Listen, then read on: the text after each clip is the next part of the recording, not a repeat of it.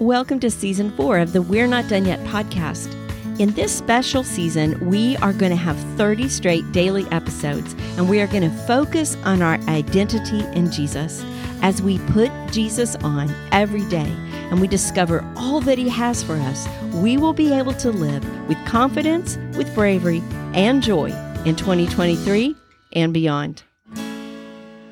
Welcome to day 17 of our walk through my book, Putting Jesus On. And we are going through all the pieces of identity we have in Jesus here in the month of January 2023. And this one is one of my favorites, although I could say that almost about every one of these. But day 17, our identity is I am wanted. My old identity, what I do determines how much I'm wanted my new identity in Jesus. I am wanted because of my heavenly Father's love. Day 17, I am wanted. On day four of this journal, we put on the identity of chosen. We also added the identities of welcomed and adopted. Do you know what these three identities mean? They declare how much our Lord wants us. You are wanted. I am wanted. We are wanted. Have you ever walked up to a group of chatting people and had them glance at you awkwardly and the conversation stop? I have. Their eyes say they don't know why I'm there and they wish I would go away so they could get back to their friends. At that moment, I want to evaporate. I feel awkward and unwanted. As my Heavenly Father's wanted child, I will never experience that with Him. When I approach Him, even if it interrupts something else. He opens his arms. He takes me in. He listens to me. He talks to me. As the children fly the nest, it's easy to feel unwanted. They don't need us anymore. And while they love us, it doesn't mean they call or come visit. By this stage of life, most of us have experienced betrayal, broken relationships, and major hurts. In marriages where the fires have gone out from neglect or the burden of past wounds, loneliness can reinforce our sense of unwanted. We discussed the prodigal son from Luke 15 on day 11. The boy runs off from his father, taking a large portion of the family fortune, all of which he manages to waste. Left destitute, he finally returns. If there was ever someone who deserved to be unwanted or unwelcomed, it was him. His father had every right to reject and banish the returning sinner. But what happens instead? While the son is still far away, the father sees him and runs.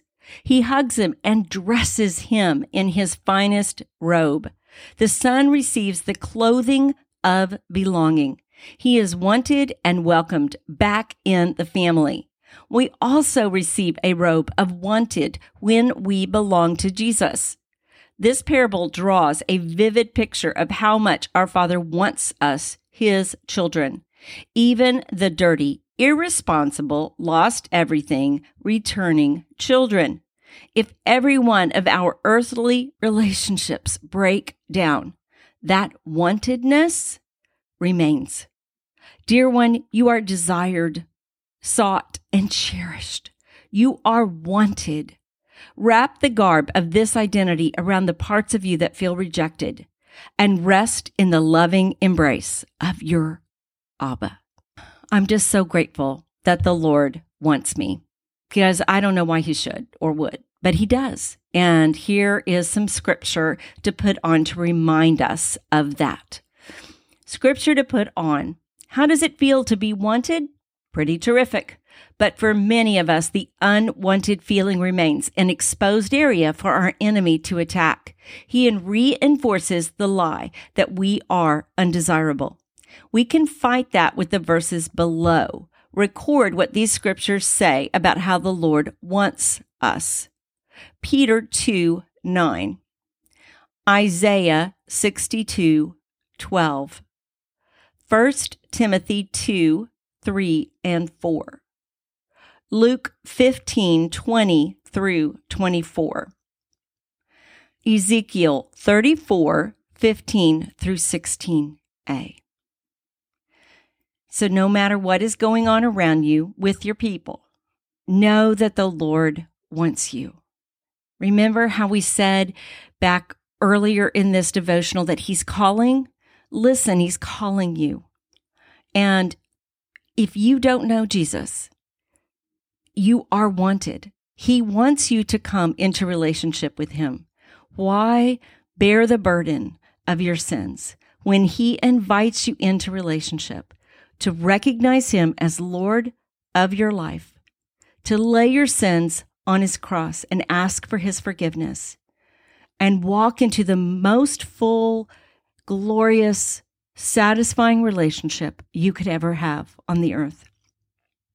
If you want to know more, please reach out to me on my website, susankmacias.com. Jesus is the best decision I ever made.